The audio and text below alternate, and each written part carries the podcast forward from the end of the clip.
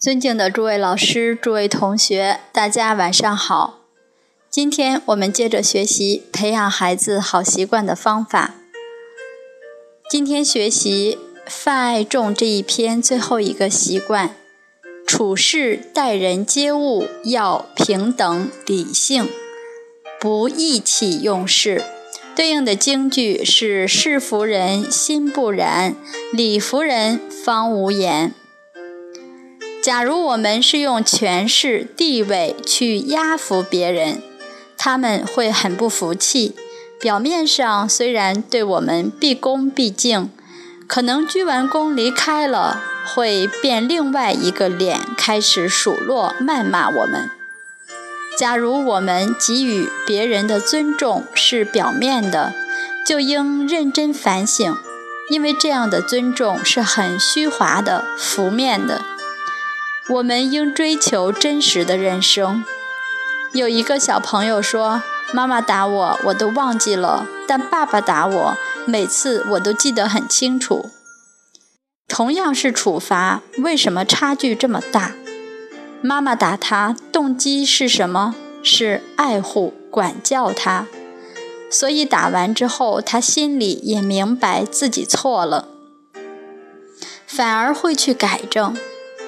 但爸爸打他，出发点不见得是要教育他，而是脾气一来就打他一顿，他的心里很不服气，所以每次都记得很清楚。所以要礼服人方无言，家庭如是，我们在工作之中、企业之中亦如是。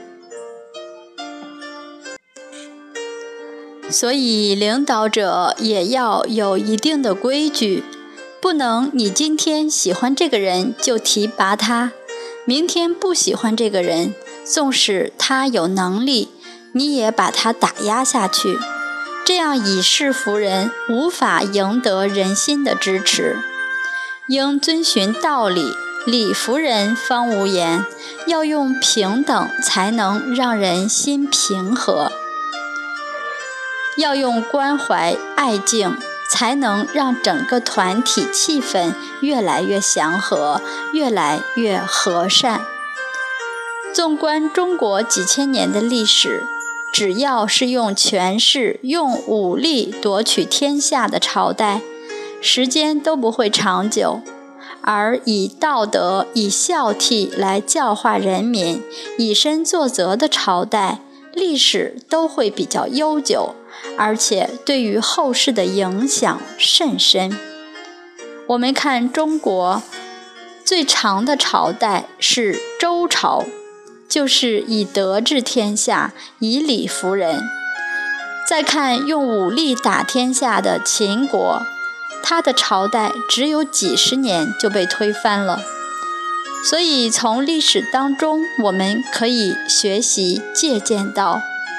要让家庭企业长治久安，绝对要用道德理智才能赢得人心。历史能让我们见往知来，启迪人生，不能又重蹈覆辙，这样才不会辜负老祖宗留下了二十五史，给我们人生的帮助。好，今天的课程就为大家分享到这里。到这里，泛爱众篇全部学习完毕，感恩大家耐心的聆听。